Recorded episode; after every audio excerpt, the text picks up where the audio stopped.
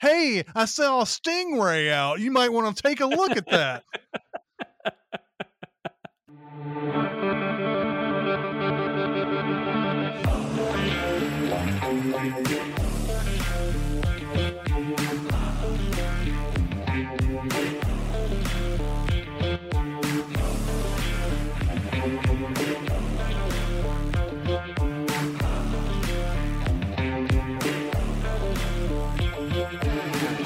Welcome to Gold, Diamonds, and Death, a James Bond podcast. I'm your double O host, Jonathan Watkins. I'm a writer for all things under the CinemaSins brand name and a co host of the Behind the Sins podcast. Joining me each and every week for this endeavor, he's the co founder of CinemaSins and co host of the weekly podcast Recotopia. And if you want his soul, you're just going to have to make a deal with a priest. Yes. And he's also he's also one of my good friends, Mr. Chris Atkinson. Hello. Hello. How are How's you? How's it going? I uh I, I for some reason that line just sticks with me. I like that line of dialogue. Mm-hmm.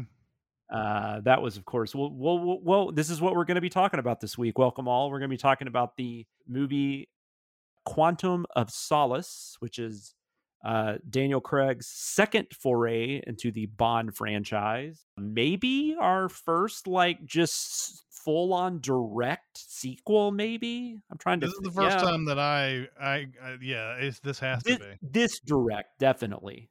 Mhm. Um, there's been characters, obviously, like you know, Robbie Coltrane comes back and the Bond ones, and uh, you know, but like never the- like the- the, end of the story from the beginning. No, like the yeah, last never one that. continues to the next one. Yes. yeah, nothing like that. Just like you know, just characters and stuff, but nothing like that. Um, so yeah, so yeah, Quantum of Solace. So we're gonna be talking about also the also the I believe the shortest Bond film.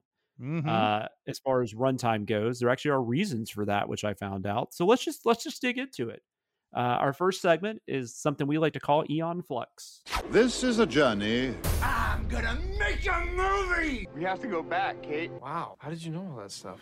I did my research. I don't understand any of this. What the fuck is going on? We are going to scour through the history of Eon Productions and give you all the highs and lows that went into the makings of these films.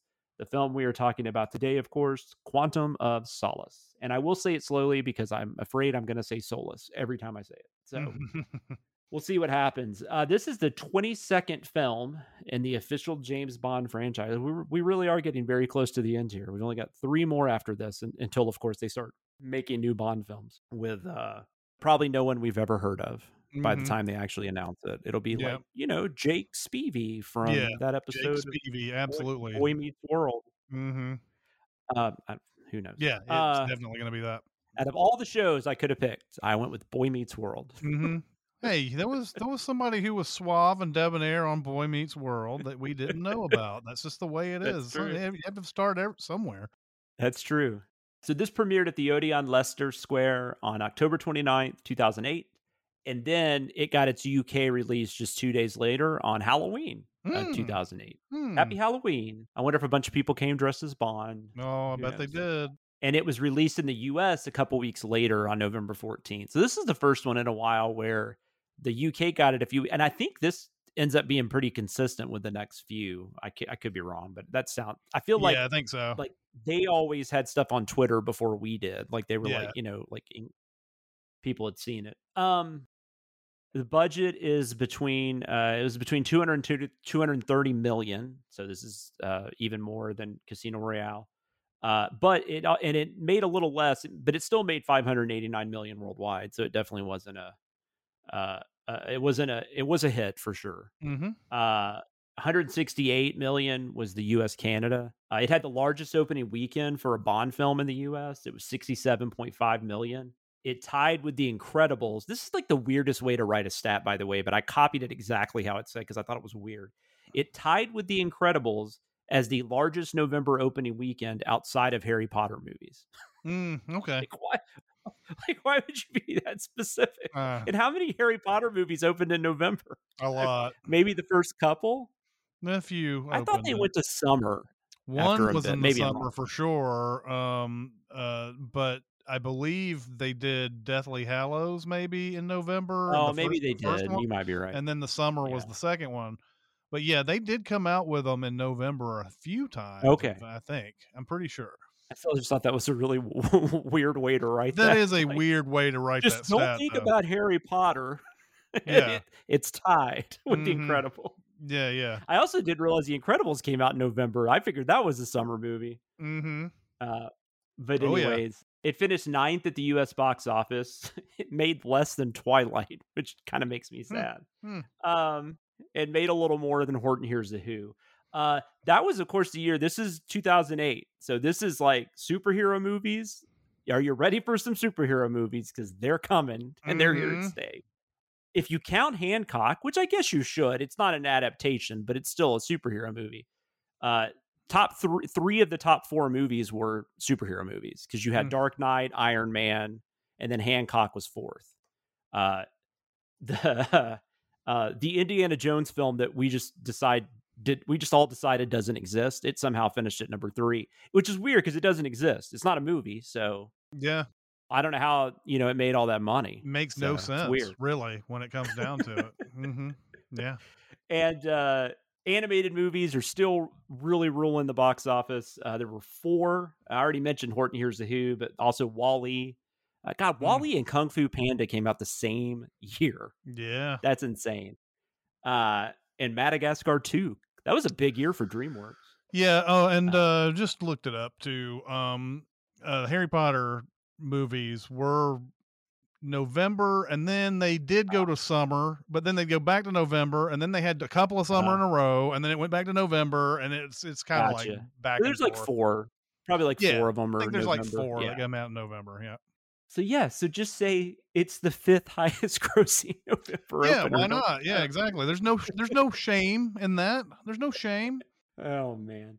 All right. Uh yeah, so that's pretty much it for the release. We'll get into some more stuff later. But uh as far as the development of this, uh so we've got uh Neil Purvis and Robert Wade. We're gonna be saying their names. Uh Yeah. not quite as much as Richard Maibaum, but they're gonna they're gonna stick with us. And Uh, and that, uh, the Paul Haggis coming back too. Yeah, he's back. He's Mhm. back, motherfucker. Mhm, That's right. exactly. He's crashing back in. Exactly. Exactly. terrible. He crashed into leave. us. No, that's Dave Matthews. Sorry. uh Dave Matthews, last band I saw at Starwood. A little history lesson. Yeah. Interesting. a little trivia for the three other people that know what Starwood is that are listening to. it. Exactly. Um, so prior to them even filming Casino Royale, uh, Michael Wilson already has Purvis and Wade working on the next script. They, uh, you know, they they all they purposely set up Casino Royale to where it would continue into, you know, they were going to set up all this stuff, and then here we get the next thing. Uh, so they had already started working on their like their their whatever they do for the script, their outline or whatever it is they do, uh, before they bring Paul Haggis in apparently to Mhm, rewrite it. mhm. Uh, that's a thing going on right now. So they wanted it to be all about him dealing with the loss of Vesper and just about, you know, con- conflicted about whether or not, you know, she betrayed him, which is interesting because, I mean, M tells him what she did for him at the end of Casino Royale. Yep. So it's kind of confusing at Quantum of Mm. Solace. He's still like, I, yeah, she Yeah, traded. totally forget about that completely. Well, his thing all the way through these movies is pretending like she doesn't matter to him. Like I'm cool and I'm awesome and uh, you know, no no girl that I like had an affair with one time, you know, she is gonna prevent me from doing my job, even though that's what he keeps he keeps that's what Yeah. drives him all the way through this. So Um, the the original script was a little, or the original outline or whatever was a little different. Uh, Bond is re- Bond is releasing Mister White, which I, that's what happens at the beginning of this. Uh, so he can follow him and figure out what's going on. You know, he's trying to find out what this what this organization is, which we're going to Well, find out in this movie. It doesn't release them release him there's the there's the um they have him in Oh, that's right. custody and then the the secret right. guy shows like you know we That's have right. Yeah, we yeah, have yeah. people everywhere everywhere Yeah, yeah, so happens to be there so everywhere. yes exactly Why couldn't it have been Gary Oldman? Damn. right They messed up. Uh that's right. So but in this version, he does release them, and that's how he's gonna track down uh this organization, which we find out at least this part of the organization is called Quantum. Uh, this gets a little retcon when they actually get the rights to Spectre back and all that stuff. So we'll get to that in a couple movies. Um, but they're quantum in this movie. yeah and they stay that way. I mean, it's kind of like Quantum's like a subsidiary company or something. It's Right. whatever. Yeah. like this is like a Easy this to is like a- retcon like when you're like, well, that was the name we thought you wanted. we, this is the name we wanted you to think we were called, or whatever. um yeah so he releases mr white this is the original thing and then the villain i did i didn't learn much about the villain the villain's name in this was dante Hmm. uh and he oh, is aligned Dante's with, Inferno. yeah well that yeah that's fair yeah that's why he is aligned with um yusef uh kabira which was you know vesper's boyfriend so there was the Mhm. whole thing with all that and then they decided uh, they ended up changing it paul haggis comes in and they re- rewrite some stuff uh roger michell hired to direct in 2006. Uh, he has directed uh, Notting Hill is probably his biggest, uh, maybe one of his biggest claims to fame. I I think you love this movie too. We saw it together. This is actually the day I met Jeremy in person. Right, it was Changing Lanes. Yeah, yeah, So Um, Changing Lanes is very it's got it's got meaning. it does. It's uh, yeah, that was uh, yeah, I remember that because because uh, we went to his theater that he was managing Yeah, at the time. But but that's a cool movie that like nobody really talks about. I mean, I think over the years it's gotten a bit of a following, but it's still it's one of those I don't hear enough. I I feel like I should hear more about it. Mm-hmm. Uh, What I want is my time back. Yeah, Yeah, it's like a it's like a road it's just like a early version of a road rage movie, which I don't remember what that Russell Crowe one was recently, but uh, it's better than Mhm. that. No Um, idea. it was like when when COVID was like when theater started opening back up. It was like the first like oh now I gotta look it up because now I'm gonna be I gotta figure out what it is. Literally just typed in Russell Russell Crowe road rage movie. It's called Unhinged. unhinged. I man, uh, Yeah, I, don't know that recommend it. Don't know that one at all. I don't. It's kind of like a mix of changing lanes and uh, falling down, and it's Mm. not not not anywhere near as cool as that sounds. yeah, yeah, yeah. Um, he- anyway, he's hired to direct it in 2006. They put the release date May 2nd of 2008, so uh, like a year and a half after Casino Royale would have come out. Uh, he ended up stepping down later in 2006 because it was just the script was not progressing at all. Mhm. Uh, and there's also there's a writer's strike uh, on the horizon, yeah, uh, which is causing some issues with everything. Uh, Paul Haggis was brought in to rewrite. Paul Haggis actually said uh, he finished the script two hours before the strike started. wow. But because the writers were on strike, though, they could not have writers doing any kind of rewrites or anything while they were filming. Mm, And so that actually ended up being uh, Mark Forster, who ends up coming on to be the next director, hmm and uh, and Daniel Craig. and Yeah. Daniel Craig has said many times since then, I am not a writer. Yeah, He's right. like, he's like, it turned out about as well as it could. he's like, but. Uh, so yeah, so they hire Mark Forster. Uh, Mark Forster was not the only person they were talking about though. After uh, Mitchell stepped down, uh, they were, Tony Scott's name got thrown out there again. Uh, Jonathan Mostow, I don't think I've heard him mentioned yet. So I think this is the first time I've had seen his name mentioned. Uh, Mhm. Jonathan Mostow, people might uh, I I break down the Kurt Break Russell down, yeah. '90s amazing fucking movie. Mhm. Uh, Terminator Three, which I think's kind of good. Yeah, it's uh, underrated for sure. Um, yeah, uh, especially think within the Terminator movies. U five seven one was the movie that I think uh, was it U five seven one that he did. Yeah, he did U five seven one. Yeah, Yeah, I don't remember a thing about that movie. I know I saw it.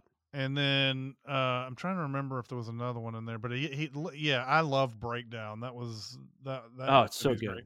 Well, and it's like, uh, and I almost like actually because of the way Quantum of Solace, and I, I get why they probably wanted him and Tony Scott Mhm. because of the way they decided to do the action in this movie. Mhm.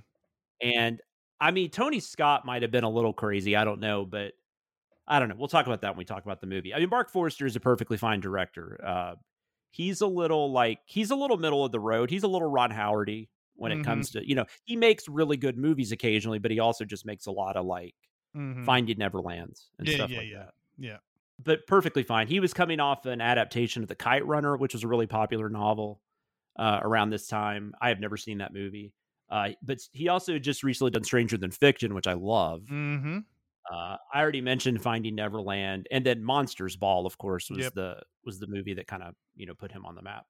Um, so we got Forster in there. Uh, Forster was really surprised they asked him. He is not a Bond. He said he wasn't a Bond fan. Really, he did did like dislike it, but he just it wasn't his thing. uh, but he loved Casino Royale. Yeah. Uh, he loved the way they he he said that he felt they made Bond more human. Mm-hmm. Um, I still think it's funny when watching these so close together. I still think it's funny when people keep talking about the more realistic one. I know I've said that a bunch, but it always makes me laugh Mhm. it's like these are not realistic movies in any way, shape, or form. They aren't, but there's a there's something about the performances and Yes. and and the way you know the way everybody emotes and acts and things like that. yes, that- it's more it's more stripped down too. It's not as like broad and yeah, and and you know, and the, the action scenes back in the '60s and so on. Yeah. Uh, the, you know, the, I, I remember you know watching the making of on like Doctor No and Thunderball and all these, and they were like talking about how proud they were of those fight scenes, and I'm sure they were back in the '60s, but they are not very good when you watch them today no, no. and No, and uh, I'm sure for the time they were fine, but uh, but you know it's you know now the the i mean of course now the problem is is that they have to edit them to death, but uh, there's a yeah there is a little I mean, they bit- don't have to. They do.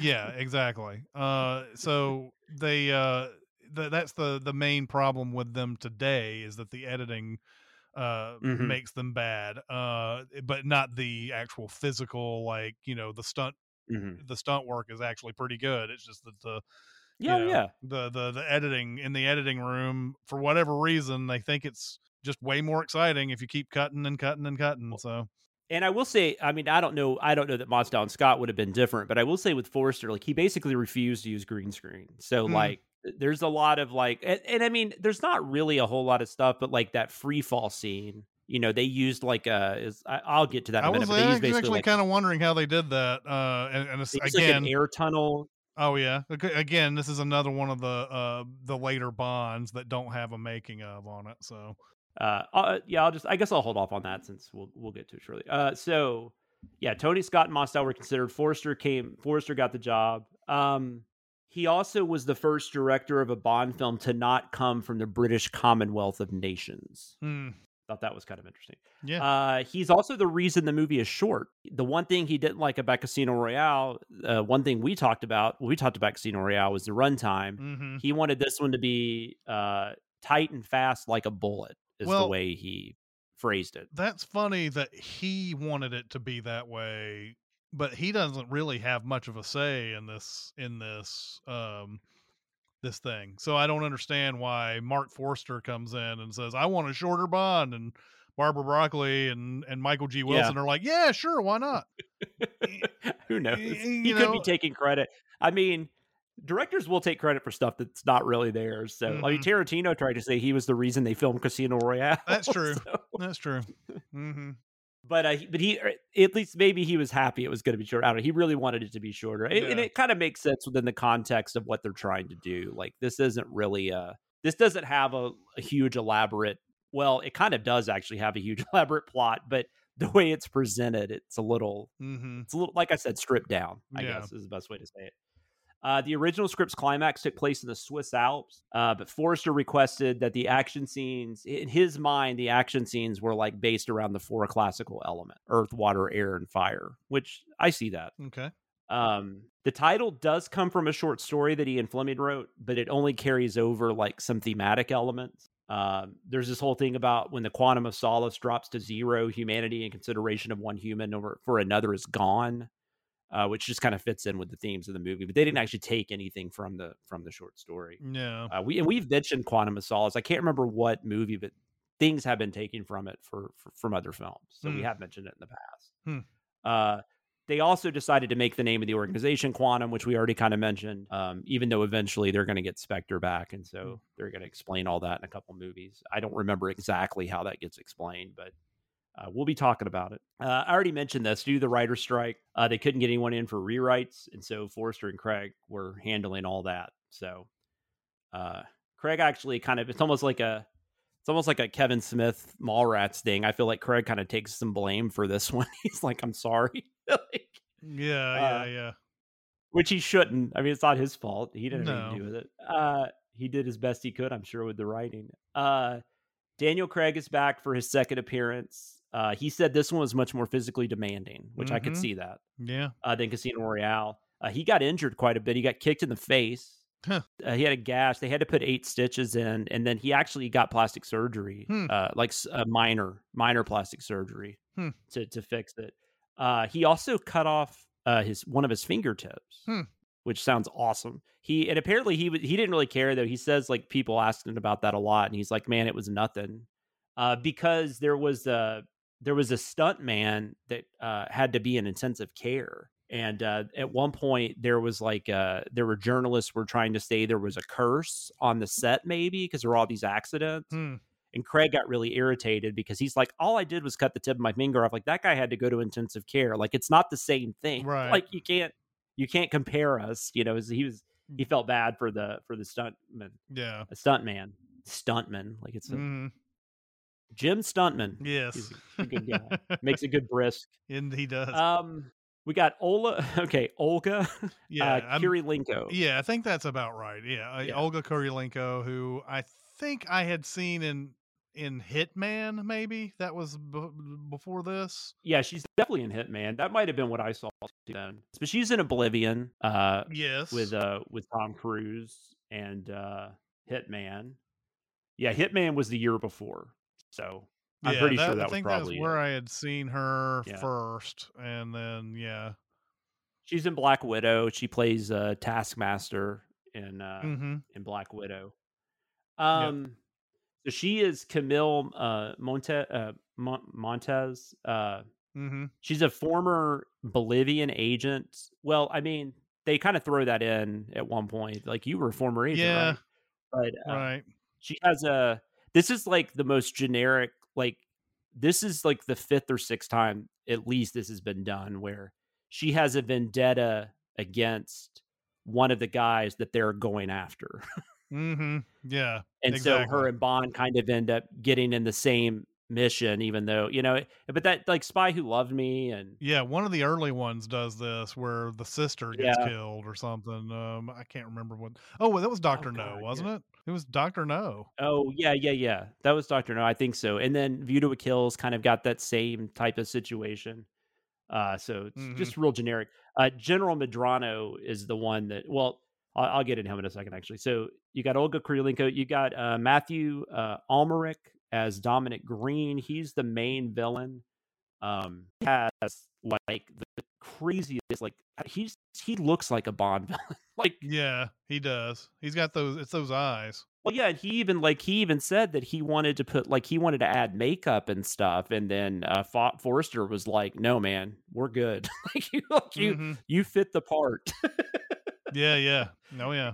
Ye- Yeah, this guy has been in a lot of things, uh, and ha- and I, I I hesitate I hesitate to like name them because he's just been in so many.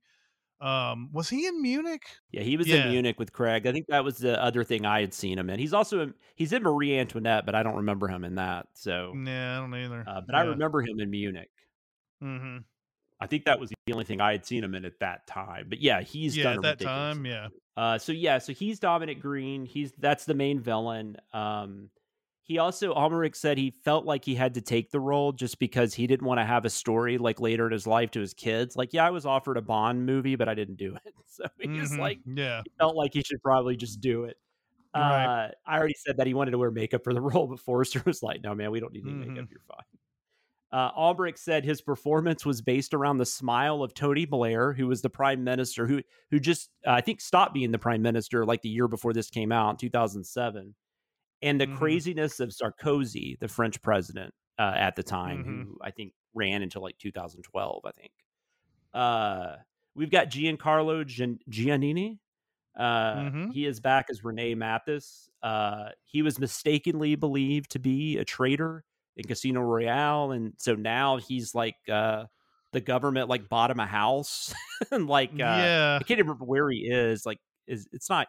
I can't remember where the location is, but uh, but yeah, he's living his he's living his life. He's got a girlfriend and he's hanging out Oh, by the beach all day. Yeah. And uh, She's like, yeah, want to your want your hands, want your hands on my body and things like that. Yeah. Mhm. And he's like, yeah, and then he's like, no, I'm gonna go with this guy who fucking dicked me over. Right, exactly. Exactly. killed. Right. Yeah. You think you have to think like in that last like before his eyes before he's just completely gone. He's like, man, I should have gone for that. I the should have totally got girlfriend." totally gotten the did the rub down.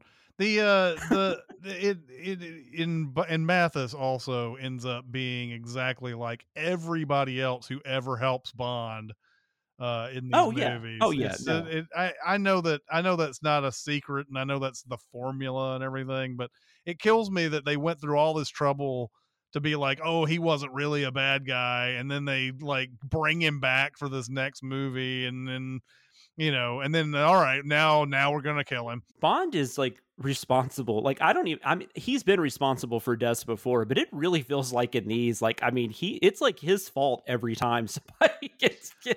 And and plus, Kind of crazy. it, I, how is he a trained agent and not see that guy in the back seat of the car? Or when I mean, I don't know. come on, man. All right, uh, Gemma Arterton, uh, uh, who's been I I t- I don't know. Like I didn't know. Who, I don't know that I knew who she was. You mentioned something she was in before this, so I Yeah, don't remember I'm gonna what it look was. this up because I'm pretty sure I'd But- seen her in something just before this, but maybe this was the thing that I first saw her in. Yeah, I I remember uh the first time I I was like, "Oh, I kind of like her," which is weird because it's it's well, it's actually not a bad movie, although it sounds like it is. But Hansel and Gretel, Witch Hunters, she's uh mm-hmm. she's Jer- Jeremy Renner's sister or whatever in that movie. They're like the witch hunters. Mm-hmm. Uh, and that that movie, it's not a great movie, but it's just it's so much better than you would ever think it was. Yeah, yeah, yeah. Um, Yeah, and I I, she yeah. was really good in that, so I started paying attention to her. I think after that, but she's done a lot of like smaller stuff, like Disappearance of Alice Creed, and uh, she was in that first. She was in that murder mystery movie with uh, Adam Sandler and Oh Uh, yeah, yeah, uh, yeah. Jennifer, yeah, Aniston. Um, but yeah, she she's she's she's around. Uh, she plays a character named Strawberry Fields, although they never actually say her first name, and I'm kind of Yeah, glad. she just says Fields. Yeah. The uh, um. So I'm looking at her filmography, and I did not see anything before this. The she was in Rock and Rolla, but I had not seen Rock and Roller at the Rolla at this Oh, point. So I had, but I don't. I wouldn't have met, remembered her probably. Yeah. I mean, I'm sure she has a big role in it, but I'm just saying I didn't remember much about it. Yeah, so. and there's a whole bunch of movies around this time that I watched that she Yeah. was in, but not nothing before. Yeah. Um, so she pops up. Um, she was one of reportedly 1,500 people that they had as candidates. I don't Mm. know if that's an actual number, but Mhm. um, casting one of the casting directors had seen her in a performance of Love's Labor's Lost at the Globe Theater. Mm-hmm. Thought she was really good. Uh, Gemma Arterton really liked this role. Um, she compared her character. She took inspiration from Diana Rigg Yeah. uh, from On Her Majesty's Secret Service and Honor Blackman from from Goldfinger. Mhm. Uh, the name was a reference to a, the Beatles song "Strawberry Fields Forever," but like I said, they never even say her first name, and yeah. that was something I, I kind of got the impression Arterton actually asked them if they could just not do it. She felt it was better if they just left that alone. Mhm. Uh, she even in 2018 she wrote a short story called "Woke Woman," uh, and it was based on this character. So Hmm. she this apparently, uh, you know, it's something she keeps going back to, uh, which I thought was kind of cool. Uh, she also gets to have the uh, speaking of Goldfinger, she Yeah. gets to have the uh, the homage to that where they replace the the the uh, is it Shirley Eaton? yeah, Shirley Eaton. um so she was covered in gold and goldfinger and uh the gemma argent character uh she is covered in oil They got the exact pose and everything. yeah the only difference uh, with this one is I think they actually show. Well, I don't know. They they may have showed the exact angle in Goldfinger. It feels like there's a little bit more of her backside visible uh, in It this. does. Like they couldn't do that in the '60s, but they you know. But Yeah. even though the '60s was pretty close, I mean the the the angle of where how she's lying down on the Mhm. bed is exact same and everything. So oh yeah yeah yeah. but the and the other and the oil thing was supposed because that was kind of something in this movie that like oil is the new gold um because there's even a part where you know he's like if oil is what you want and then the general's like well unless you found some diamonds or something like that Yeah, he's yeah, you yeah. know it's all about how oil is like what people are concerned about now Mhm. um uh just a few more i'll mention Anna, anatole uh taubman he plays elvis uh which i I I mean, I thought that was fun that they gave him that name, but he's like Green's like second in command, and I Mhm. honestly couldn't tell you one thing he does in the movie. But uh, Not really. He, I mean, f- actually, for a longest time, I was like, "Is that is that Vesper's boyfriend right there?" The, whole- the you know, because he's he's just they just show Yeah. him and he doesn't really do much. And then yeah, of course, I mean, they do show show the real guy at the end, but like they show Mhm. him from a distance, and I was like, "Oh, is that that guy?" But yeah, whatever.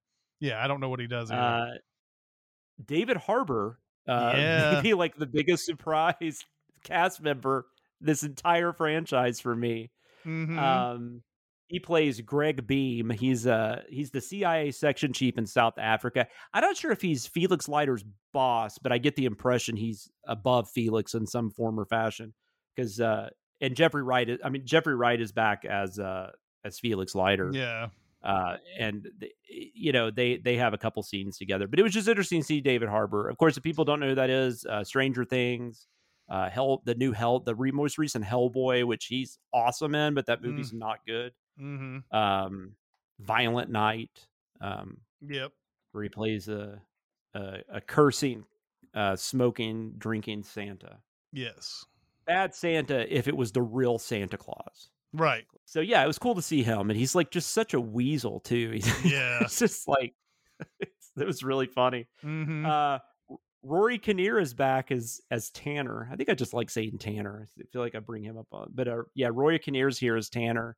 Uh, He'll a be- little, he'll be little bit it. more to do in this one than the last Yeah. one. Uh, Yeah. and he's he'll become more more and more prominent as it goes along. Yeah. but yeah, Yeah, I think in No Time to Die, like we even sent, like we even made a joke about like they like felt like they had to wrap up the Tanner storyline. yeah, yeah, yeah, yeah.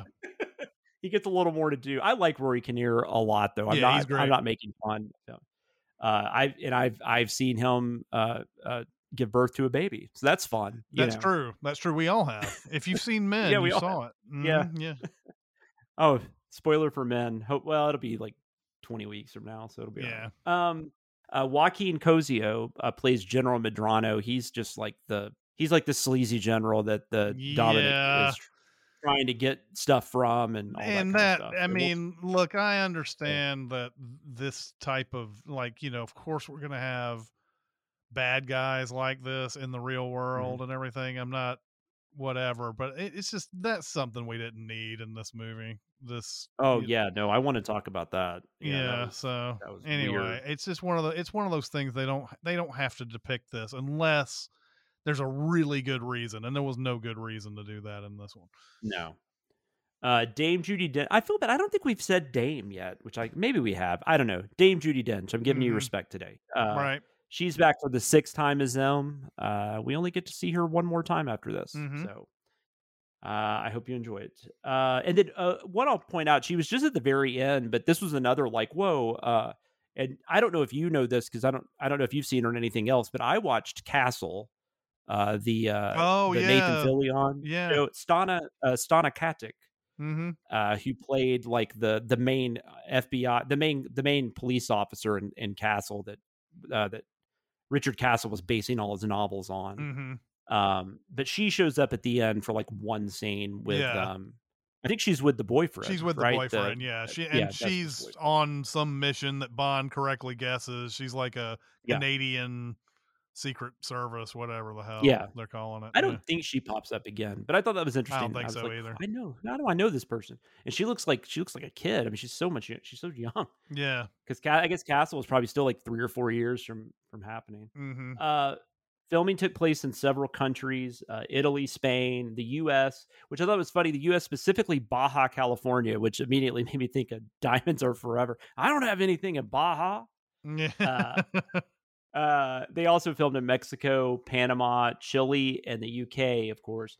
Uh, Chile, the local mayor, uh, this guy named Carlos Lopez, uh, he actually staged a protest. He was against because Chile and Bolivia, especially at this time, did not have great relations mm-hmm and they were using uh, this uh, the Antofagasta region in Chile. They were pretending that was Bolivia, mm-hmm and that pissed him off.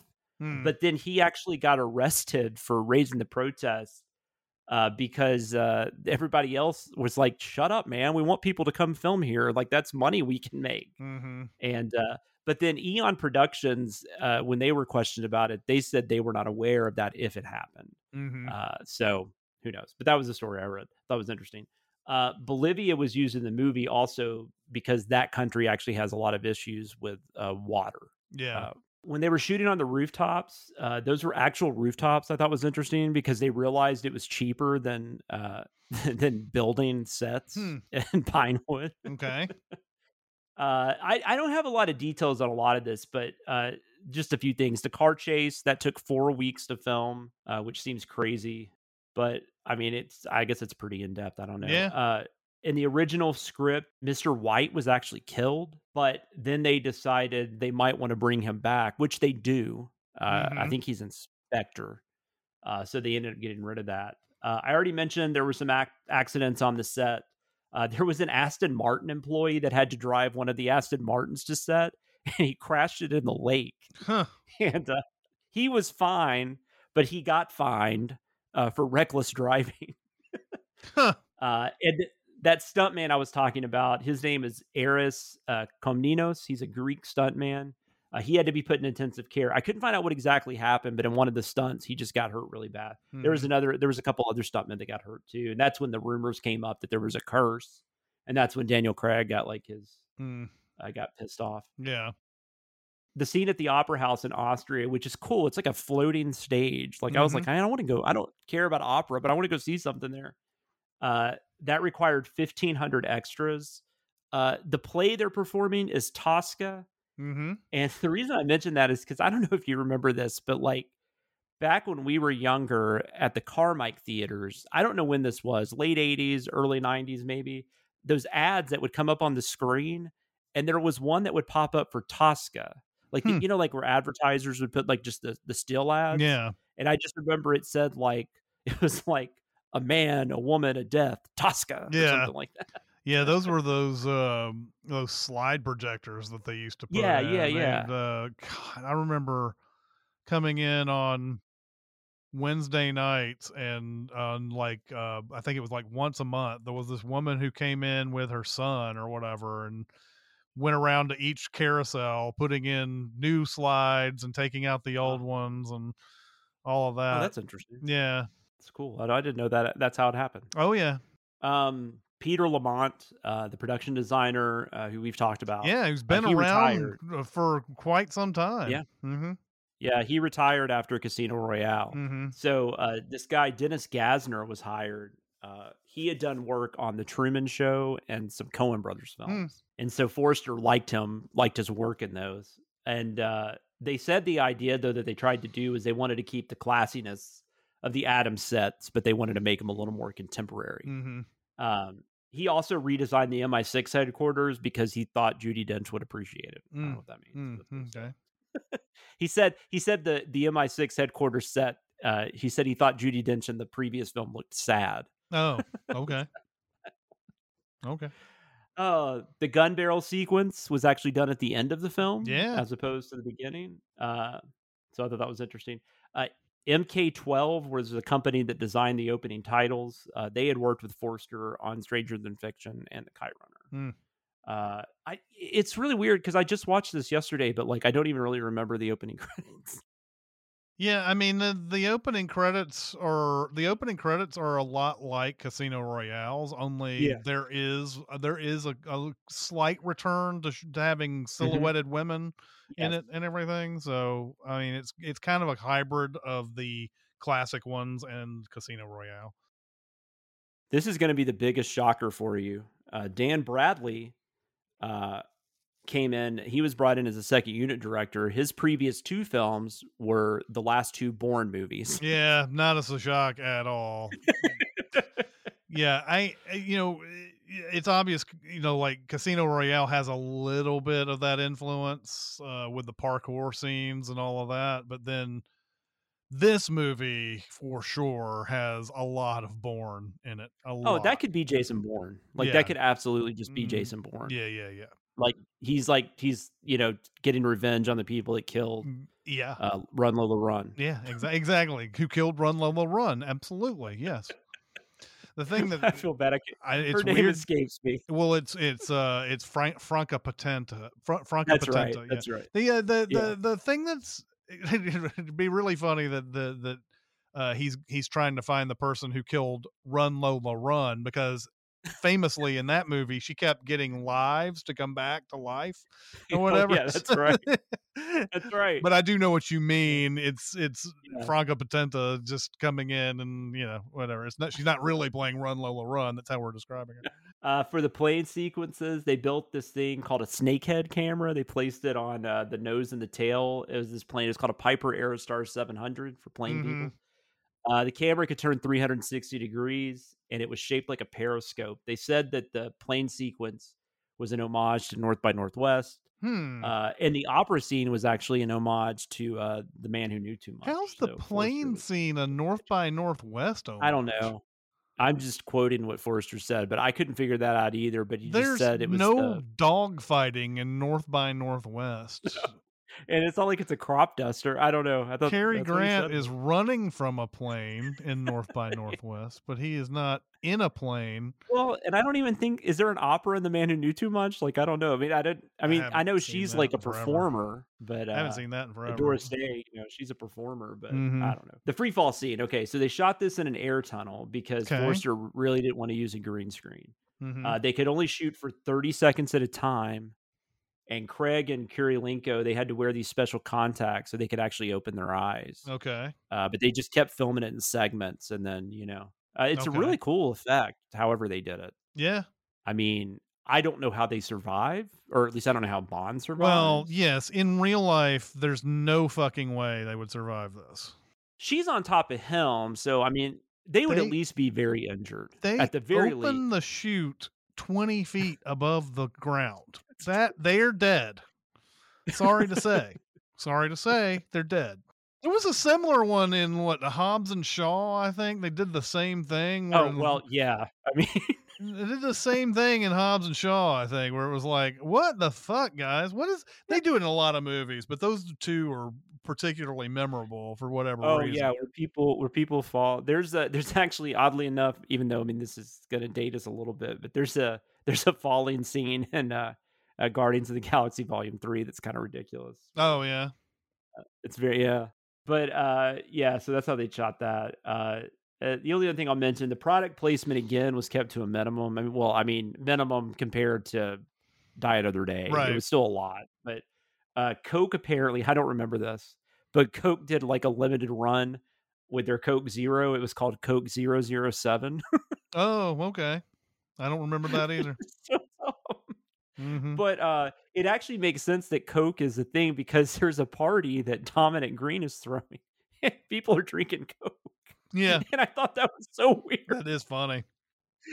It's like who goes to like one of these like like people are like in like these expensive gowns and shit. And they're just Mhm. drinking. Yeah, Coke. just drinking Coke. Yeah. It's like that scene in um was it Kingsman where Samuel Jackson like brings out all the McDonald's. Yeah, yeah, yeah. Oh man. Uh yeah, and it's not like we had a president in real life who did that McDonald's thing. Nope, that never happened. Not at all. Um Did you have anything on the production? Like, did you did you see anything on? I didn't or- see anything. And, wanted to bring up? the, the special features on Quantum of Solace were all like uh, uh, location shoot stuff, Yeah, and I I, didn't that, bother. yeah. I didn't bother clicking on I any of them. So, I didn't either. um, because that's just going to be a bunch of people getting interviewed before they get into a scene or after they've done a scene. and Not really going to tell you anything juicy or We're so excited. so yeah, that was uh, that's a a weird thing. I won't. I'll. I don't think I'll ever understand this 50 year anniversary box set the way they they put it together because for all the way up into I think even to Casino Royale they had the exact same menus.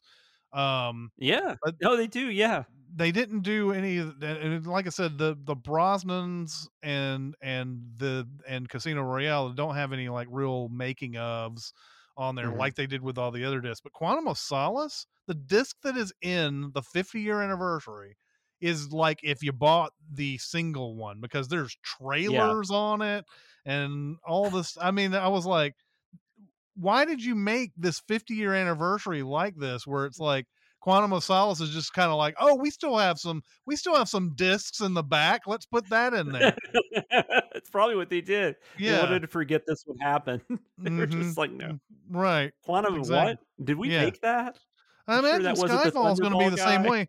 I imagine Skyfall is going to be the same way, though. Probably. Skyfall will be the last that I watch in the 50 year anniversary edition, and I have a feeling it'll be trailers and all sorts of stuff too. So Yeah, maybe. I mean, well, that also I think has to do with the fact because I think what they normally do with those box sets a lot of the time, especially with like the main studios, the boutique labels, you know, Shout Factory and stuff like that, they'll do some new stuff. But I think a lot of the times those boxes, they just take the original release and then they just put it in a box. I don't think Yeah. they.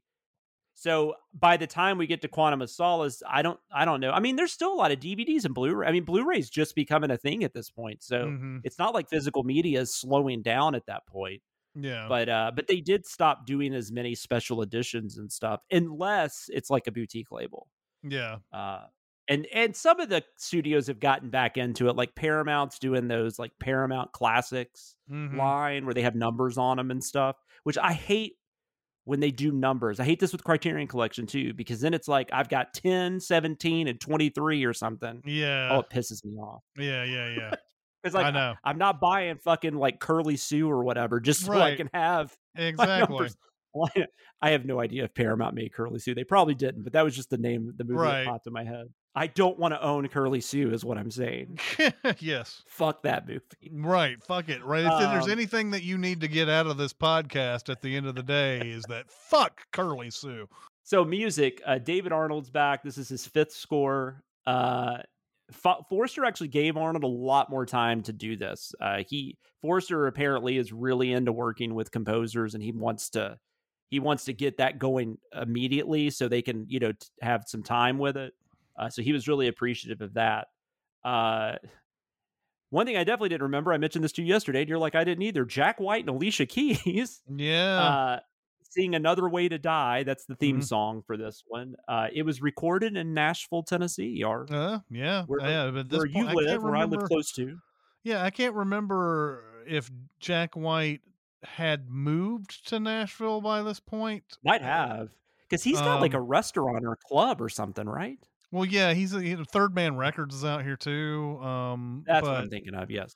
but um, but I, I I don't remember him coming out this early, but maybe he did. I it, it feels like I don't know. I was still well. It may be this early because I remember working at Hollywood 27, and I remember him coming out about a, an auditorium being too loud. I was like, Jack White's telling me an auditorium's too loud.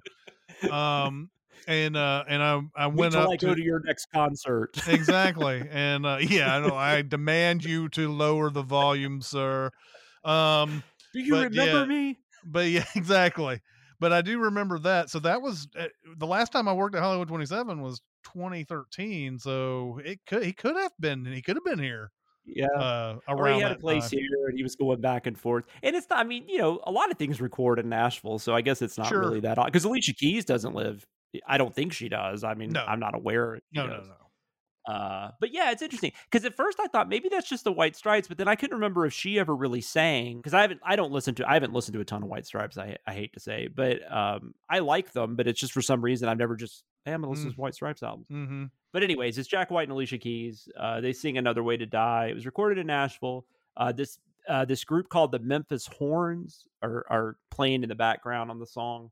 Mm-hmm Uh, Jack White was a huge fan of John Barry's instrumental work and uh, On Her Majesty's Secret Service. mm-hmm Uh, so that kind of inspired uh, the track, he said, mm-hmm uh, which that makes more sense than that plane scene yeah being North Yes. by Northwest. right exactly yeah Uh, say you haven't seen a Hitchcock movie without saying you haven't seen right. God, this is, I i hear this all the time though right this is just That's why I an brought aside it up. just as an aside, you hear bands sometimes like a band will come out like a Oh, Creed, yeah.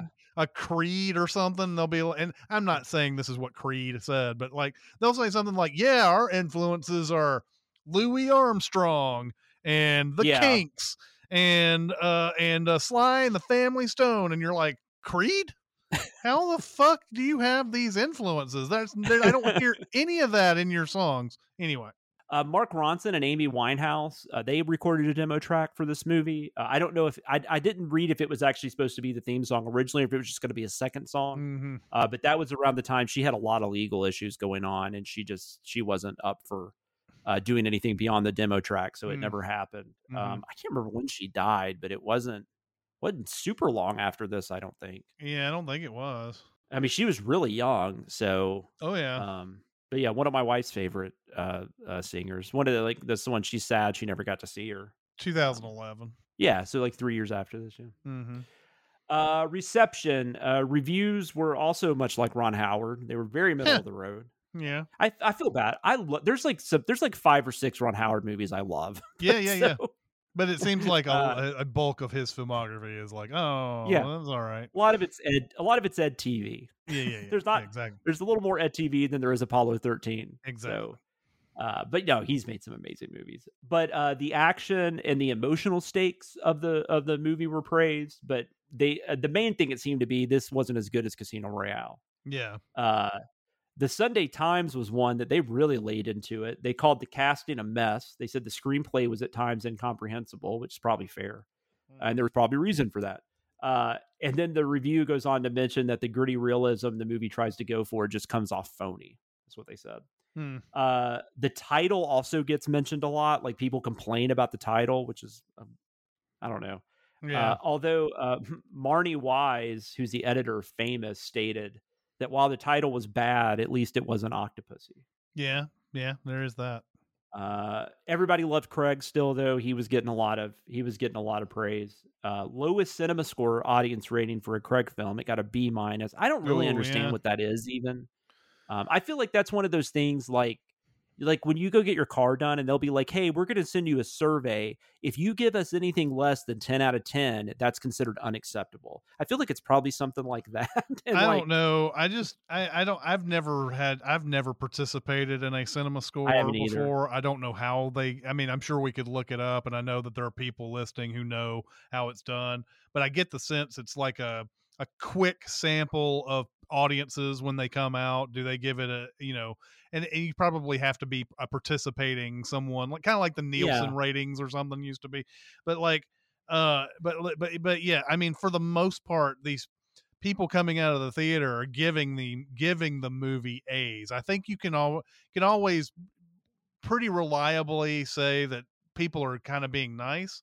That's why when it gets down to B minus and C and stuff like that, you know there's more F's than usual in the Yeah, uh, that's in true. the opening weekend. So like whenever whenever you see a cinema score that's B minus or C, and there's been a few that have gotten to that D and maybe even F category. I'm not can't Oh, remember. There's no, there is some for F. like yeah, the there's witch like, may have been one of those that was like a D or something. Like was, there was you know there's been some Probably. like movies that it, like critics really love, but the but, I think but audiences say- Mother was an F. Mother I think, Mother was an was F. F.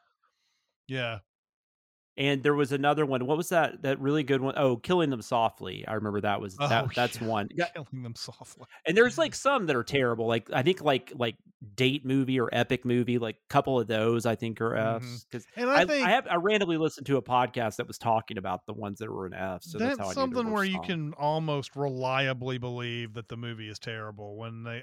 No, that actually makes sense. It's. I mean, I don't know. I mean, sometimes audiences are like you mentioned one that I don't think deserves enough. Mother is one, uh, and I and I think and I think the witch, like I said, the witch was one that I was either a D or a C or something. I don't think it deserved that. Mhm.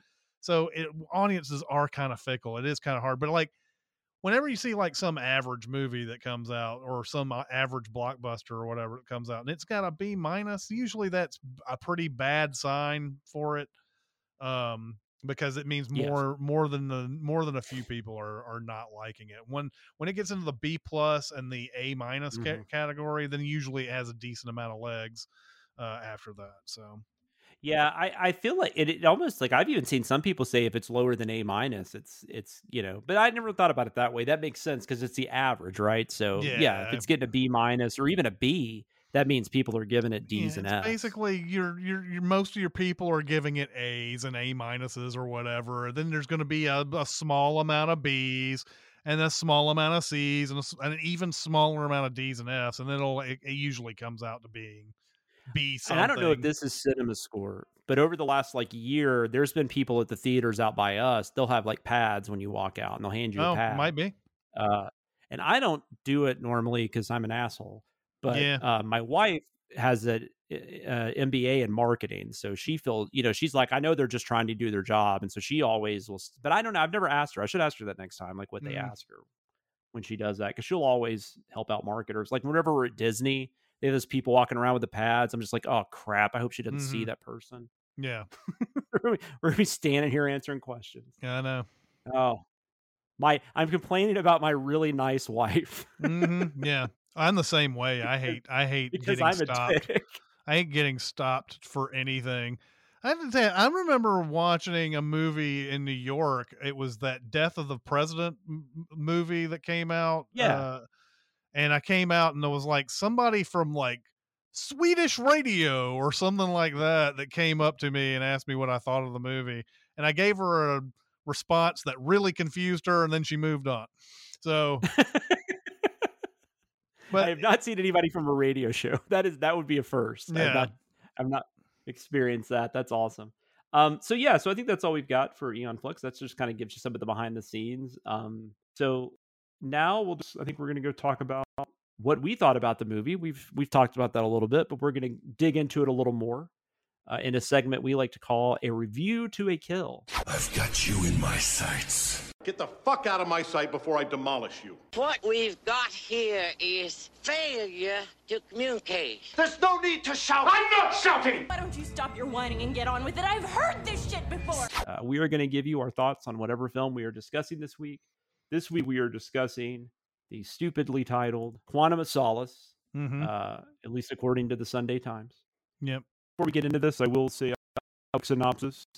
Uh, James Bond descends into mystery as he tries to stop a mysterious organization from eliminating a country's most valuable resource. That Yeah, actually is it. kind of Well, and that valuable, well, that valuable resource, as we find out, is water, and it becomes like the James Bond Chinatown, essentially. Uh, Oh yeah, and actually, I, I forgot to mention that Michael G. Wilson said that it was basically Chinatown, but like replace. You know, he's like, but you know, he, you know, the oil and all that stuff. So yeah, yeah, yeah. So it's, uh, yeah, it's it's it's Chinatown basically, and there's this long, complicated thing going on with how they how uh you know this guy tries to do it, and I'm already blanking on the uh the villain's name. Um, Dominic, Dominic Green. Green. Dominic Green has this um has the is is like a is pretending to be an environmentalist basically or whatever. Mhm. Uh and the whole idea is that uh he wants to he's he's basically creating a desert or or he's damming off water in a desert so that the government has to pay him back for the water at the end. He's install he has to but to do that he has to install his own government with the with the help of the CIA. Uh, that's where David Harbour and Jeffrey Wright are coming in on this one. Uh, the CIA are going to topple the current dictator and put in the the new dictator, so that the new dictator will pay them money for for the water.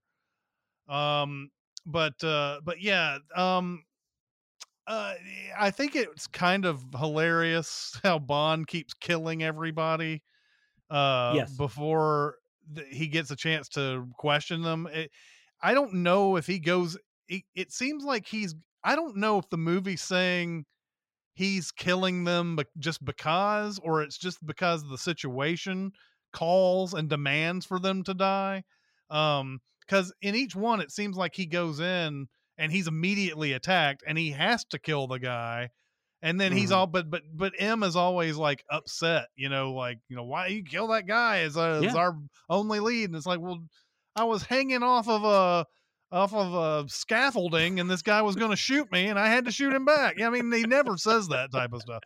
Um, it's like he's like Danny Glover. She's like Danny Glover and Lethal Weapon. Like shoot him in the leg. yeah yeah um so yeah that's the thing is is that is that you know he's bringing mr white back from the end of the of, of casino royale and then you know mr white this is the thing. There's so many things that I have it's very hard to swallow. Mr. White is sitting there going, I I can't believe you really don't know anything about us, do you? Uh, doesn't know anything about this organization that they're calling Quantum right now, but we know will be Spectre later.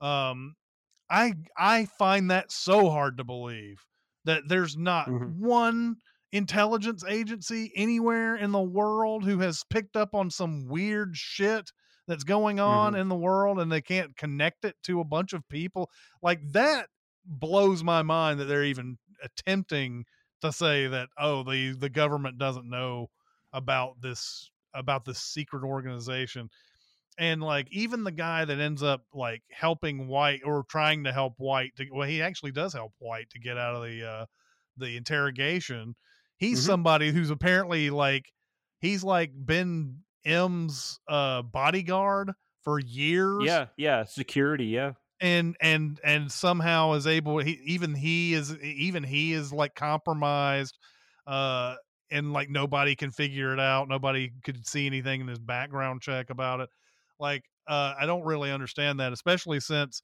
even in real secret organizations people know who james bond is people know who all these Oh, other yeah. people are there's no way you can network like this have a huge network like this without somebody blabbing to somebody else. There's no way that this happens. So that that's a weird thing.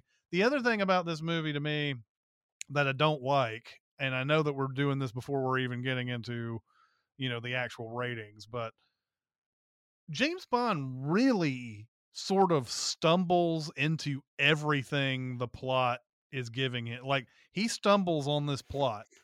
Um he is sent to go find that guy. They they find okay, so the so the I guess Mitchell, the the guy that's in the interrogation room that's uh MI6 that turns on him. Mhm.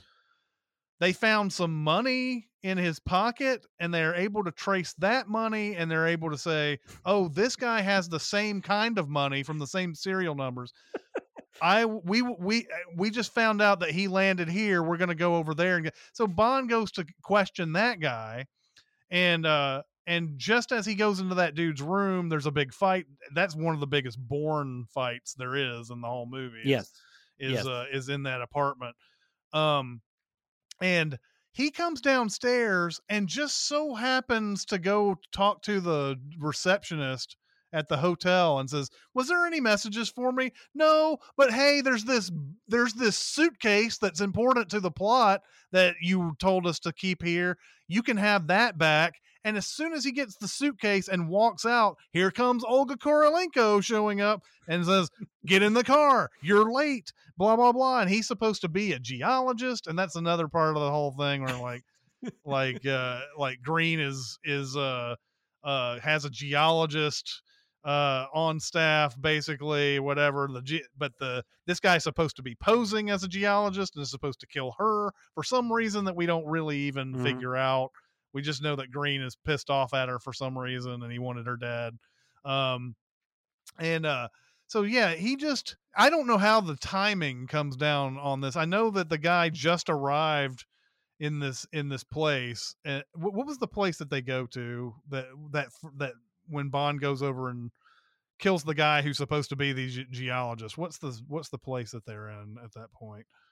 Um haiti they're in haiti uh the guy goes to this guy they the guy just arrives in haiti and and bond like you know a probably a day later comes over and fights this guy in his apartment goes downstairs Mhm. just happens to get to talk to the receptionist and all that stuff that's that's the other that's one one of the things that i was just like oh That's come on he's not even too, right? yeah, it's an assassin. He's and and the guy's I think posing as a as a geologist, but you know, Yes. and then he's supposed and then um and then there's another part in this movie. This is on this is the plane scene that is clearly uh North by Northwest homage. Um uh the plane scene they they get into that dogfight and they parachute out. We've talked about the parachuting scene um they they they so they spend the night in this cavern and then they accidentally walk like they find the water that's been dammed down there it's like it, they're like Yeah. how does he just find this shit randomly in this i don't even remember if we send this in the sins video by the way but um there's so many things he's he's just stumbling on and he's not really doing any real investigation Yeah. he's just running into the problem so it's it's it's weird to me that they're trying to do a chinatown and there's and the and i like mathieu amalric and everything but i don't think this villain is very good no, Um, yeah, it's nothing to do with him. It's he- and- he, looks the part. It's just it's not. He's just, he's just a he's a nothing. Like there's. There's a- I mean, I don't. yeah I, i'm going to forget he was the villain in this movie two weeks from now i'll forget completely Oh, that, yeah. he's, that he's the the villain and uh there's that weird exchange too where he says where bond tells um tells the olga Court, who's olga kurylenko playing she's playing camille. Um Mhm. the uh he goes he, they're in the plane and he goes i heard that you got close to green by uh, having sex with him or whatever. And she goes well does this offend you? And he goes not in the slightest. And i was like why did you fucking bring it up then? I don't understand why you even brought this up. And then and and it's funny because her character kind of mirrors bond. She has a revenge plot of her Mhm. own because her family was killed by this general guy and yes there's a scene where this guy is like about to rape Ugh. her and it's like okay He's about to said- he's about to rape another woman too. yeah, he's about he's a he's a, he's gonna rape the um like the person serving them tea or what I don't remember Yeah. what she's doing. Yeah, yeah, he's like in I a room and like his guards are in there with him. It's weird. It's just completely just- I mean it's just completely unnecessary type stuff. Um so so yeah, I mean I'm I'm not I'm not a big fan of this. I think if they were going to go with the revenge plot and that, I don't know, there seems to be there needs to be some more fleshing out here it feels like to me and there's just not enough fleshing out and I and this finale where it's like the they're in that like power station or whatever the hell it is. It what what Yeah. are they in? They're like and it's like they you know it's it's on fire for the most part of it and everything. I just Mhm. I get so bored during that last part of it. Um, it reminds me. I don't know why it reminds me of this. It reminds me of Mission Impossible Two at the end for some. re- I don't know why. I don't know why it does, but uh, All the anyway, masks, they're taking they're taking masks off constantly. That that's what it is. That's what it is. Um. Anyway, yeah. Uh, th- this is just one of those. It's a it's a filler. It feels like a filler episode of James Bond. Is what it feels like.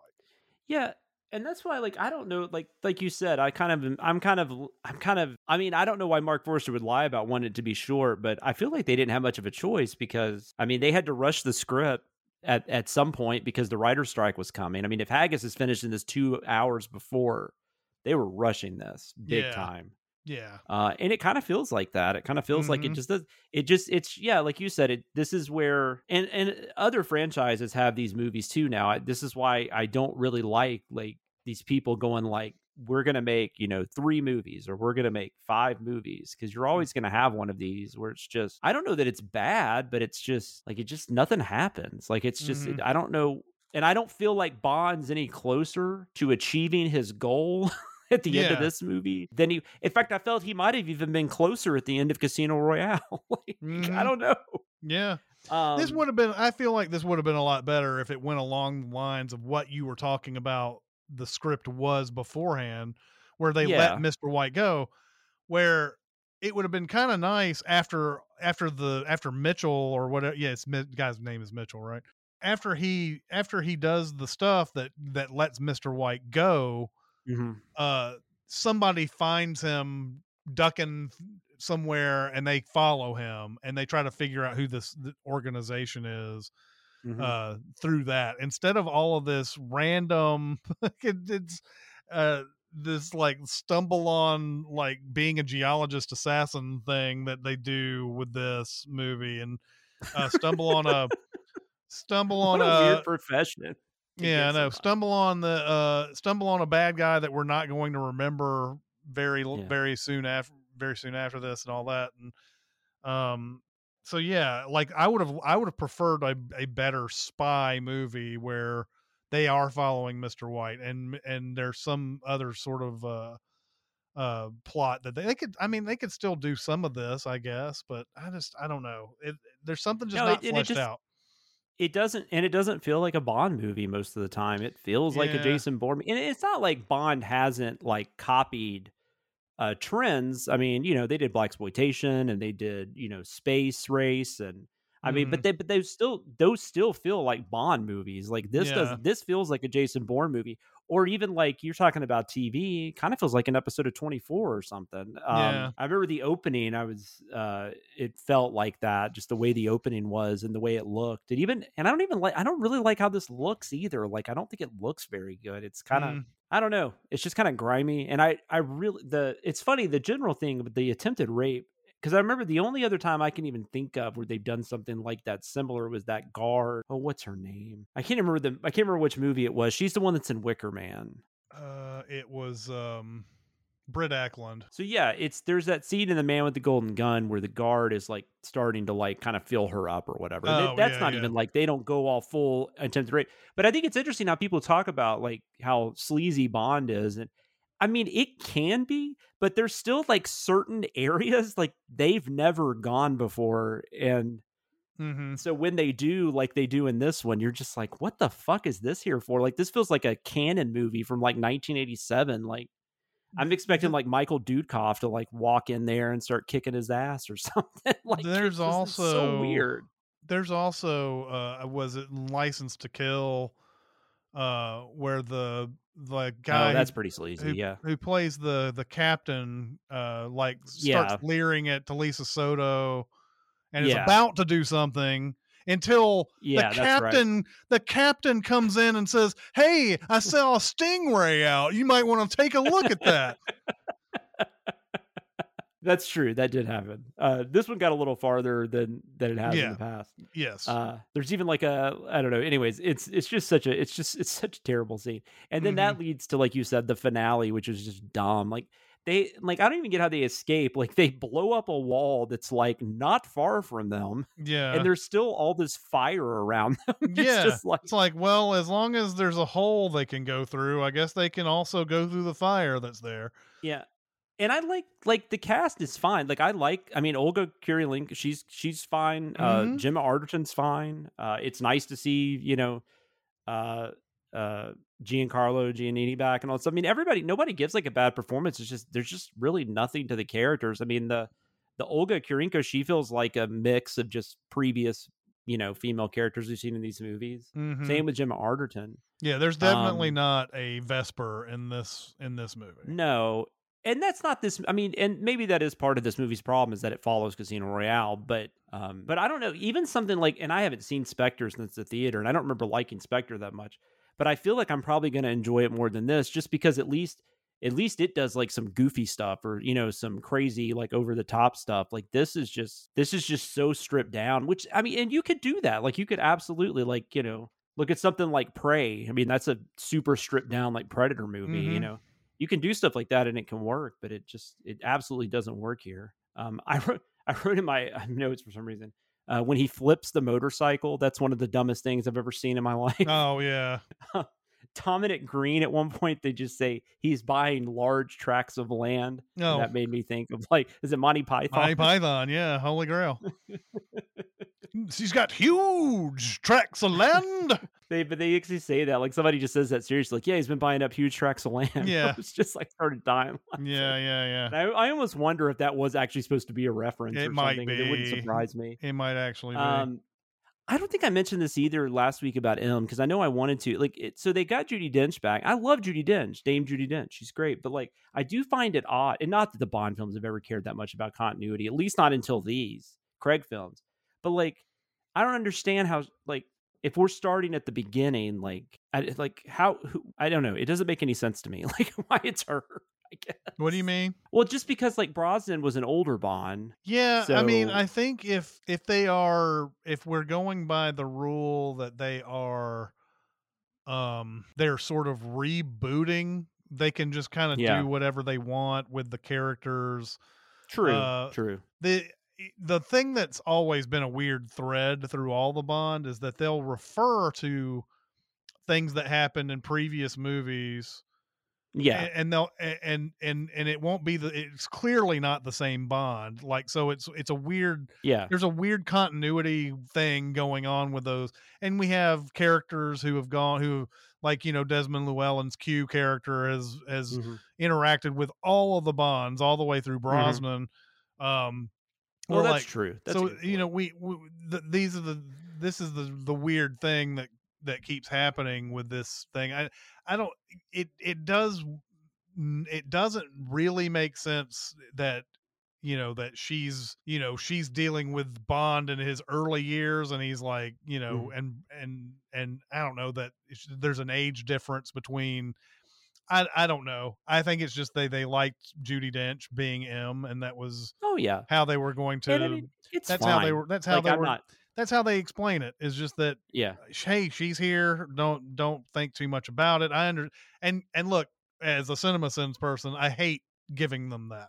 I hate giving them that type of thing uh, because it doesn't make sense whatsoever. But they have all these weird continuity things all the way through. The the um the, you know there's always been that theory that like James Bond is just a code name or whatever. So Mhm. so like every successful Bond that comes in is named something else, but they call him James Bond. But they they did that. They they still referred to his marriage in the Timothy Dalton movies. Yeah, oh yeah, like every like every few movies they would make a comment about it. It was weird. So I think there's just a weird fast and loose Yeah. thing with continuity in all these movies. Yeah, and they and they seem to make it a point that well the the 007 uh can be passed on, I guess, because of, you know, No Time to Die. yeah, Lashana Lynch um, is 007. Yeah, and then M we know isn't just a letter because there's that scene in Casino Royale where he makes the comment he knows her first name. Mhm. Although I guess her first name could just happen to start with an M. Yeah. you know uh but anyways uh yeah no it's it's like i i don't want anyone to think i don't like dame judi dench i love her uh i just it's just something that always kind of sticks with me i just it's, it's kind of it's just a confusing i don't know Yeah. but you're I- right q I- was in all those so i don't know why that didn't bother me but Yeah. i don't know I don't know. but uh and i'm glad she is and i think i think skyfall is but from what i remember I mean, especially when you watch Skyfall, I'm pretty glad that they did bring her back because Mm. I don't think Sky, I don't think Skyfall would work like it does without her. Right. so, Um, and I also like their, I I do like the way they, uh, because even with Brosnan, well, like with Brosnan, we talked about this where she felt like a different character, uh, in a couple of them Mm-hmm. uh because there's like you know in Golden goldeneye she's like you know i don't want to put up with your shit i think you're misogynistic i hate you and then and i think it's the next one tomorrow never dies she's basically saying go fuck teri hatcher Yeah, figure pretty out much. Pretty much. Yeah. like what's going on pump her for information and like yeah goes. really excited about it too even though in the first one she was so against it yeah yeah you're a relic of the cold war right uh anyways so at least here she's a little more consistent and i like that they've built up this like uh almost like mother son kind of mm, I don't know if that's quite what it is. I'm trying. I don't know. Maybe a cool aunt. yeah yeah but like, uh, she seems to care for him, even though she acts like she doesn't. Much like he seems to care a lot more about Vesper than he acts like he does. But Mhm. um, anyways, uh, yeah, I don't know that I have a ton to say about it, other than it's it's just it's just a movie that it's not terrible. It's maybe not even all that bad, but you just I don't think it sticks with you for no more it than like, doesn't the It- day or two after you've watched I- it. like i said Um, i've seen this maybe three times now and uh, every Yeah. time it's like oh yeah this happens oh yeah i forgot yeah but it's yeah, it's just like, and I mean, some of the action scenes are fun. Like, I mean, that the the free fall, even though it's ridiculous how it ends, that's a pretty well shot scene. I mean, Forster's not a bad director. Uh, I like the opera bit. I like how not necessarily like the not that they fight or anything, but I like how Bond's listening in and then he just starts talking to.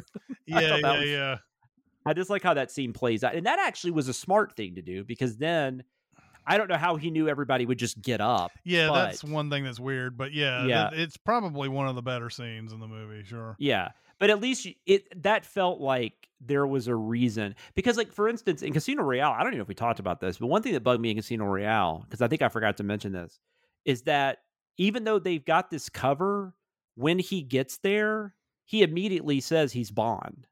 yeah yeah i actually mentioned that in the uh Oh, you did okay, but cool. it was cool. It was a remember. very brief moment because he he plays it off like oh well that they're not going to be worried they they already know i'm bond or whatever or there's something which that- they did, but, yeah, but like uh but yeah like he there's no reason to be that allu- like that you know that loose with Mhm. everything when you're up at the receptionist desk at a hotel there's no reason yeah, for for that so weird. at all uh and and like and it, it and you know that that lends into the thing too that i was talking about with like i don't know why they even need the accountant out there anyway like it makes no sense that oh yeah, that like it seems like they always do that where they give bond somebody that he doesn't need for some reason like gemma arterton in this movie is just Oh. there to kind of like she's supposed to bring him back or something i don't remember what it was that she no, would- that's it. She she was supposed to like basically detain him, and uh, and if he didn't hang out with her until they had to leave, she was going to have him arrested. But that's also maybe this. I don't know. Go on because you might be about to say the same thing I was going to. no no go ahead go ahead I, I I forgot it. That scene irritated me too, though, where they find her with the oil and she's dead, and M starts giving him shit and says, you know, she's like a desk person, like she works behind a desk and does reports. And then it's like, well, why the fuck did you send her out in the field? yeah like, send she's somebody not who's good who could actually agent. Yeah, right. I don't like- get it. I don't. I really don't get it. It's they. I, I mean, yes, you want to kill some. You if you as a movie franchise want to kill somebody who's expendable, so that they're you know they're. But it doesn't make sense that they wouldn't just send an agent. They've killed agents many times in these movies, so Mhm. uh, uh, agents who are not 007 obviously uh many many times and of course bond is always going after people who have killed agents before so Yeah. yeah, there's a re there's a, it, it, if not an agent someone who's at least like doing the jodie foster thing in silence of the lambs you know somebody like that is like at least got some training there And this is also the one where M's like, you know, you're done. Like, you got to go back in. Because that's after he was accused of killing uh, Giancarlo. and Yeah. like, uh, and then he just like leaves. And then all of a sudden she's like telling Tanner, like, no, it's fine. He's, he's on to something. I trust him. yeah they've got he, he's got a a capture or kill order on him And- Yes. He runs into her and she's just like oh okay whatever no big deal what, what's the point of even putting that order on doesn't he? I know it doesn't even know whether or not he's killed Mathis. Like, Right, has exactly. no idea. Has she no probably idea. believes he didn't, but she doesn't say, and he never even says, "I didn't do well it." Well, and considering Uh, that well here's the other thing here's the bottom line to that considering they've already said that that quantum slash spectre have people everywhere and that somebody she completely trusted was part of this organization she's letting james bond just fucking go yeah i don't yeah come on now And there's also and also the other thing I was, was thinking about since it's so short, like there's all these things. I feel like things must have gotten cut out or they just didn't expand on them because like the uh, David Harbour character doesn't make a lot of sense. Like I can't figure out if he's bad or if he's just like they've decided to work with this guy because even though he's evil, yeah he can help them do other things. And then at the end, it's like, oh, by the way, uh, Felix got promoted and that dude got fired. well and that just no like, that didn't make sense either happened? that didn't make sense either Yeah. because if the cia is is all about installing a new government in bolivia then Yeah. he did exactly his job in that scenario Exactly, yeah. So Well, I feel like, there was something oh, like, missing. like, like- we, we, we, well, well, Felix, we, we see that you have a moral conscience and all of this. You were promoted. I don't get that at all. you you smoke a cigar really cool. So. yeah, exactly. But yeah. he no, because like I feel like there had to have been some scene where like he took money from you know, like he was actually in cahoots with Green right, as opposed to just trying to do what the government wanted to do. right. I don't know. I this this yeah, it's just but like I said, that's a lot of the problem with this movie. It just there's scenes that just feel like they should be there and they're not. I appreciate it being shorter, don't get me wrong, but there was still seems like there was stuff that didn't need to be in there. Mhm, And you could have put this other stuff in there so we actually understood what the fuck was going on half the time. mhm, yeah. But anyways, uh let's do our rankings because I don't think there's much more to talk about other than that. Uh like I said last week, we are cutting out the gadget. So if you've listened to us you know, past episodes. Uh, that's just not something right now that's really a part of these. So we're just going to keep it out for now. So instead of five categories, we're going to rank this film in four different categories. Our scale will be based on something that Bond holds near and dear to his heart, as long as they are shaken and not stirred, and that would be martinis. So for each category, we will rank from one to five martinis, five being the best damn liquid that has ever passed your lips, and one being the well liquor you had to settle for or too drunk to care that night. The story, your overall feeling toward the movie, what would you give that out of five martini glasses? Man, yeah, this is getting back into, you know, bad territory. Some of the like it's not it's not man with a golden gun bad, uh for sure. And I can't remember No, no, what no. I gave man with a golden gun, but um but it I don't think you've given anything less than a two. I don't think so either. Um Yeah. uh but uh the the fact that the I think the the biggest thing about this movie is that it's so unmemorable in so many ways.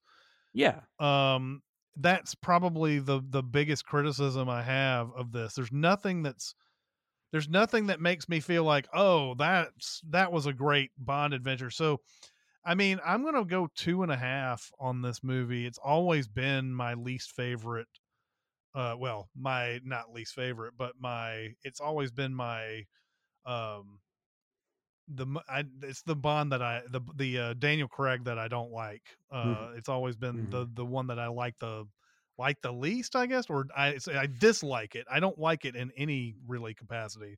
To say that I like it the least, saying implies that I really like Yeah, yeah, like yeah. it at all. It's it's one that I really dislike, uh, and so I I would give this a two and a half.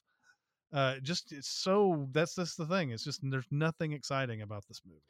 Yeah, this is like for your eyes only territory for me. Like that's another Mhm. one where I'm just like I just don't I barely remember what happened in that movie, you Mhm. know, and uh I never remember it. And this will be the same way with this one. So yeah, no, I'm the same.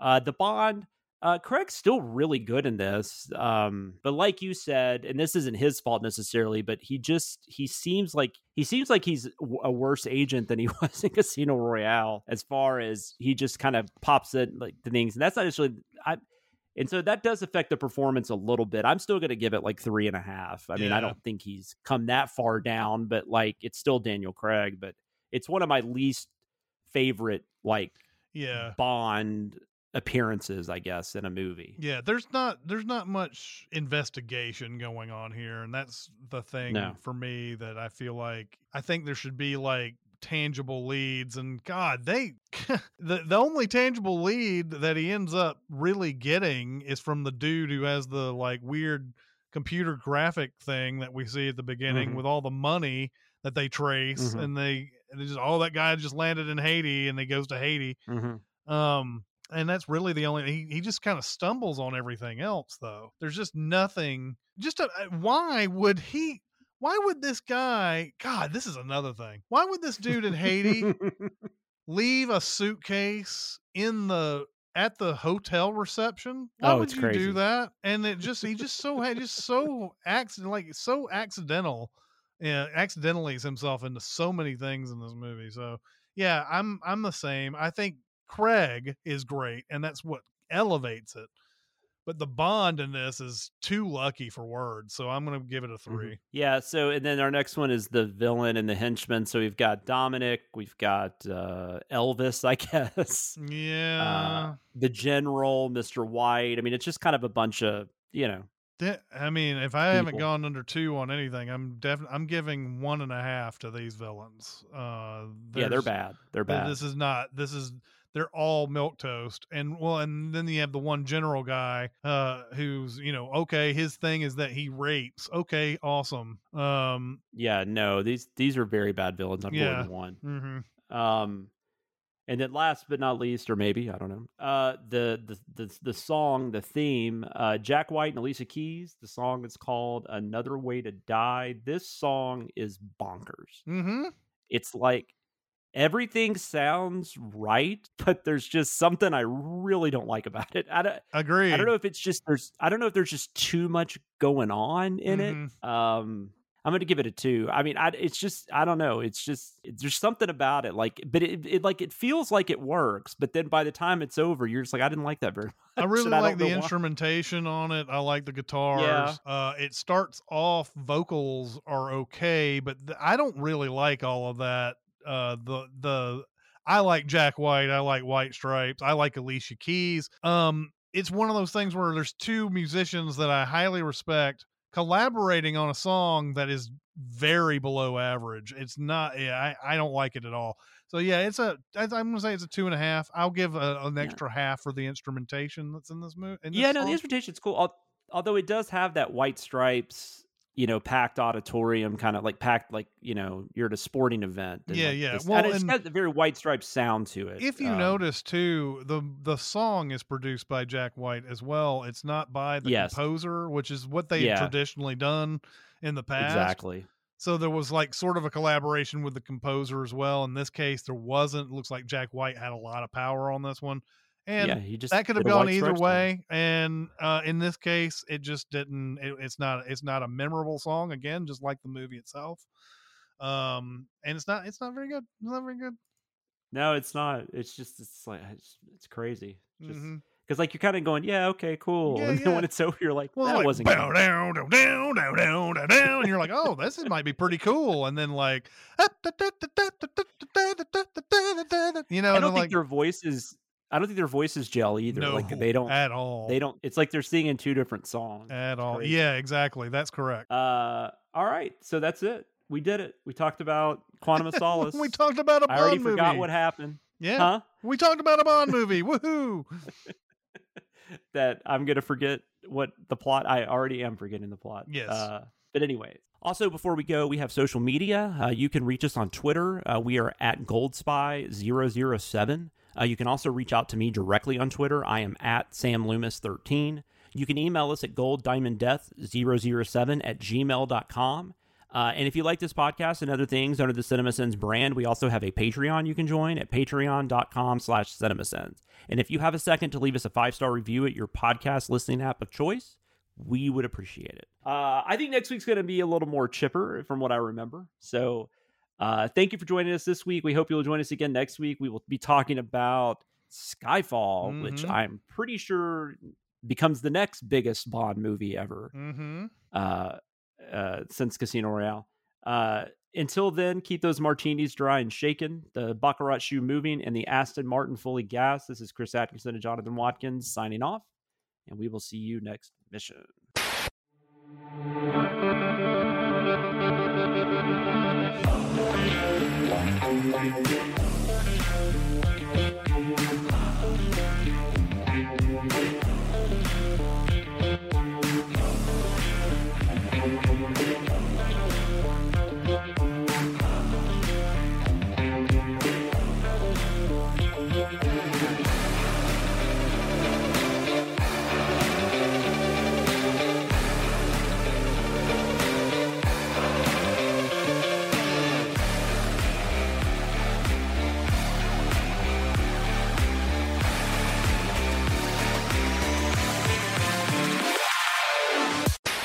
Say goodbye to your credit card rewards. Greedy corporate mega stores, led by Walmart and Target, are pushing for a law in Congress to take away your hard earned cash back and travel points to line their pockets. The Durbin Marshall credit card bill would enact harmful credit card routing mandates that would end credit card rewards as we know it. If you love your credit card rewards, tell your lawmakers hands off my rewards. Tell them to oppose the Durbin Marshall credit card bill.